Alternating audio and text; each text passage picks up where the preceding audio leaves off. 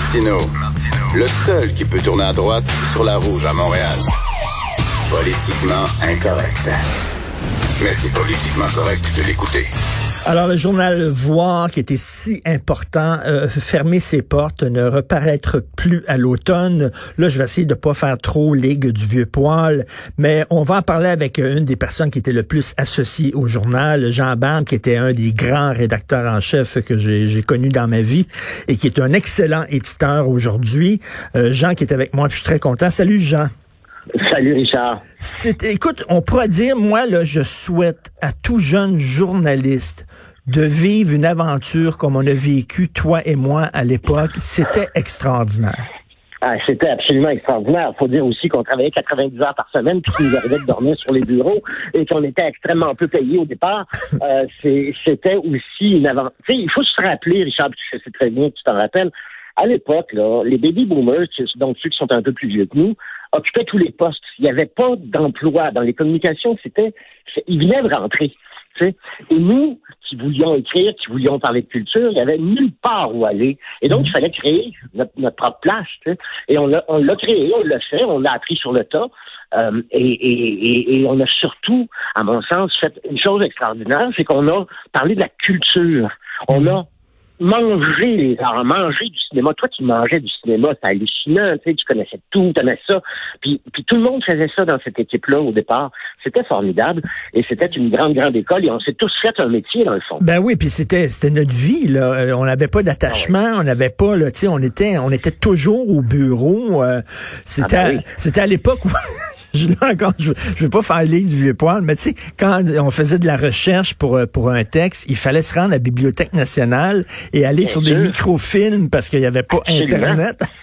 Absolument, ben oui, avec des microfilms, puis des manivelles, puis on tournait, puis on, voyait, on regardait les pages des vieux journaux, un après l'autre. Oui, c'est extrêmement long, c'est extrêmement demandant, mais quelle formidable école. Et, et souviens-toi aussi, on allait voir, je me souviens du premier film de Michael Moore, on était allé le voir en gang à la ben rédaction en disant, il faut qu'on apprenne quelque chose de ça, il faut qu'on...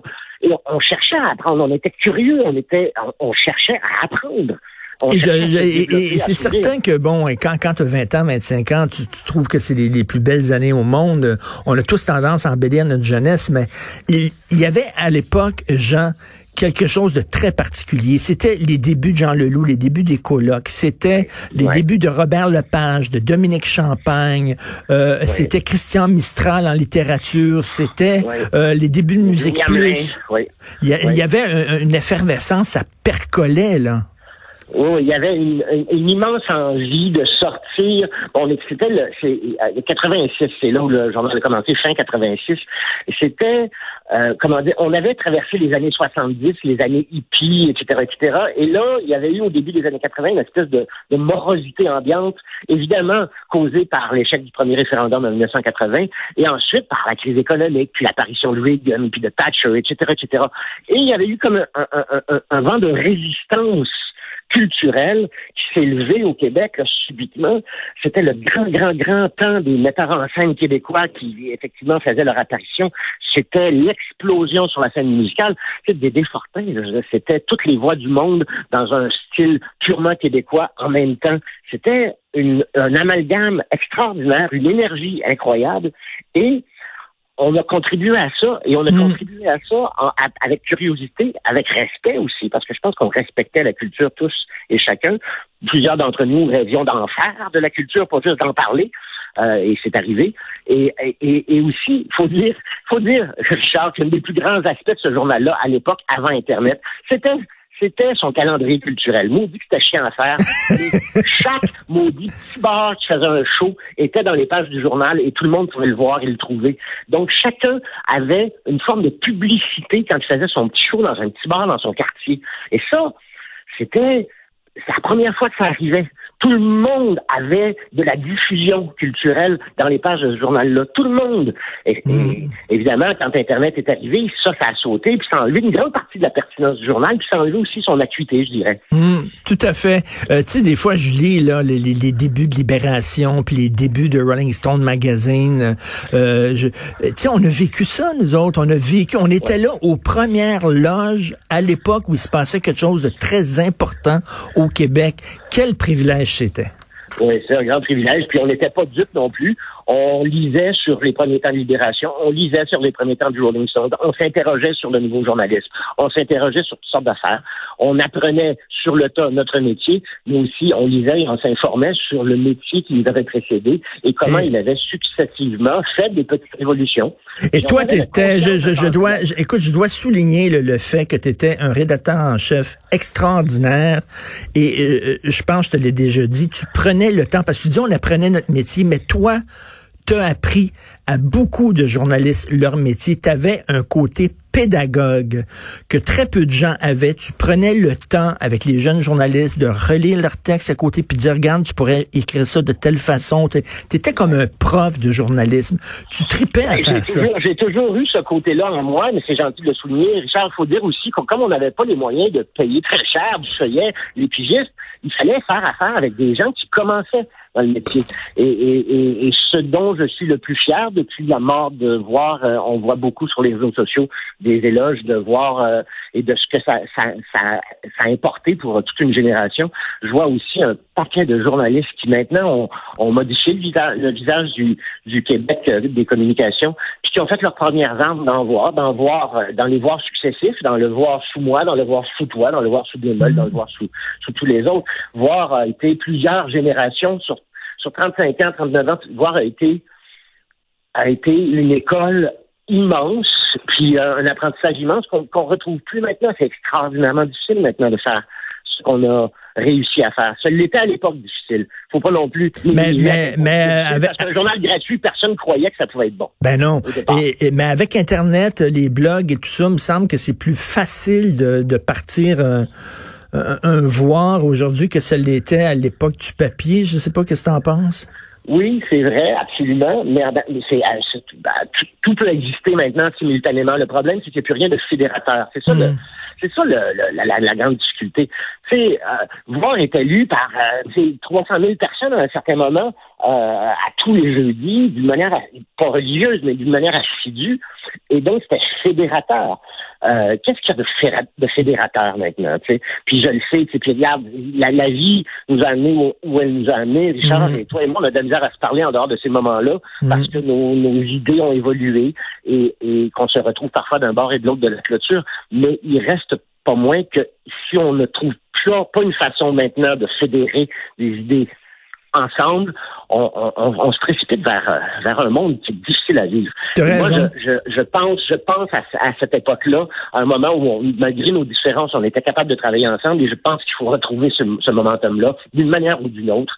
Et, et, et, le faire malgré nos différences d'opinion, avec nos différences d'opinion, parce que l'essentiel de l'humanité et des Québécois veulent faire de leur mieux. J'en suis convaincu de ça. Même si on est parfois d'un bord et de l'autre de la clôture. Puis de mettre l'accent, de mettre l'accent sur ce qui nous rassemble plutôt que ce qui nous divise. Absolument.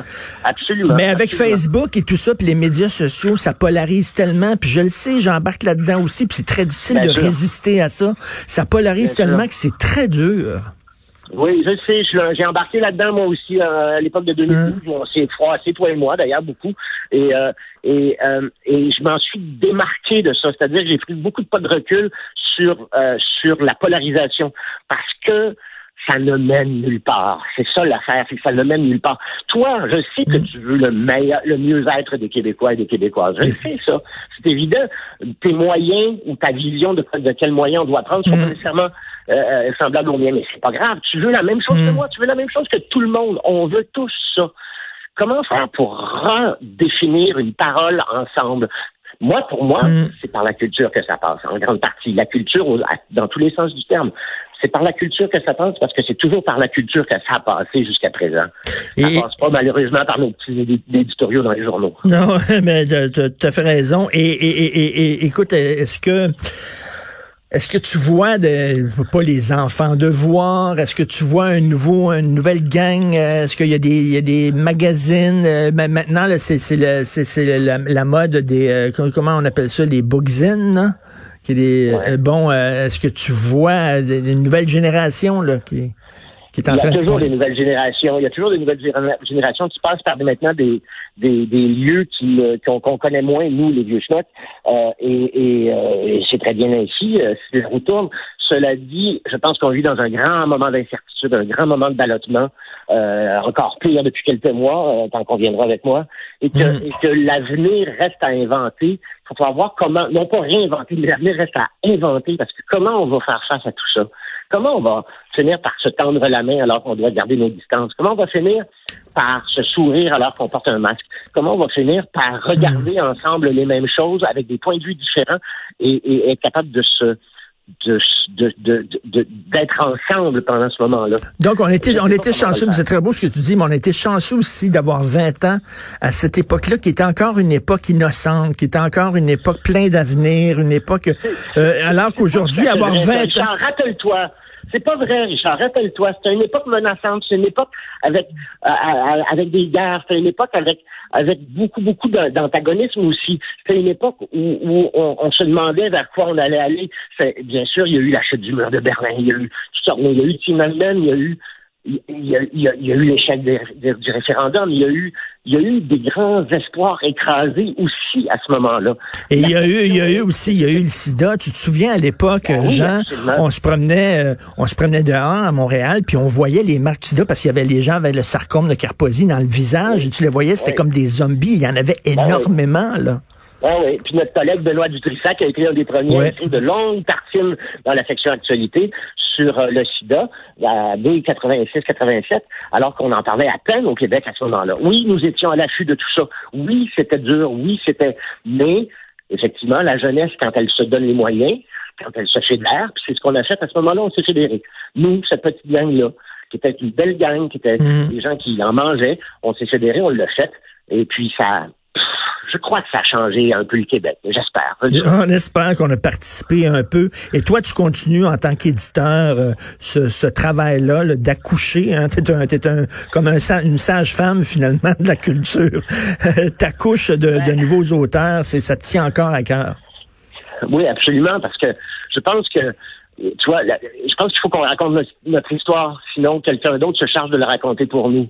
Et euh, que ce soit des, des, grandes voix, euh, des grandes voix euh, mortifères ou des ou des, des, visions trop économiques de l'être humain. Je crois que si on raconte chacun nos histoires, si on est capable de les raconter d'une manière qui rejoint l'autre, on, on, se rend compte de la de la multiplicité des âmes et que c'est ça qui compte parce que moi je sais même quand je t'en veux comme le Christ Richard je sais qui t'es aussi. Puis je sais que t'es un des gars les plus drôles et les plus intelligents que je connaisse.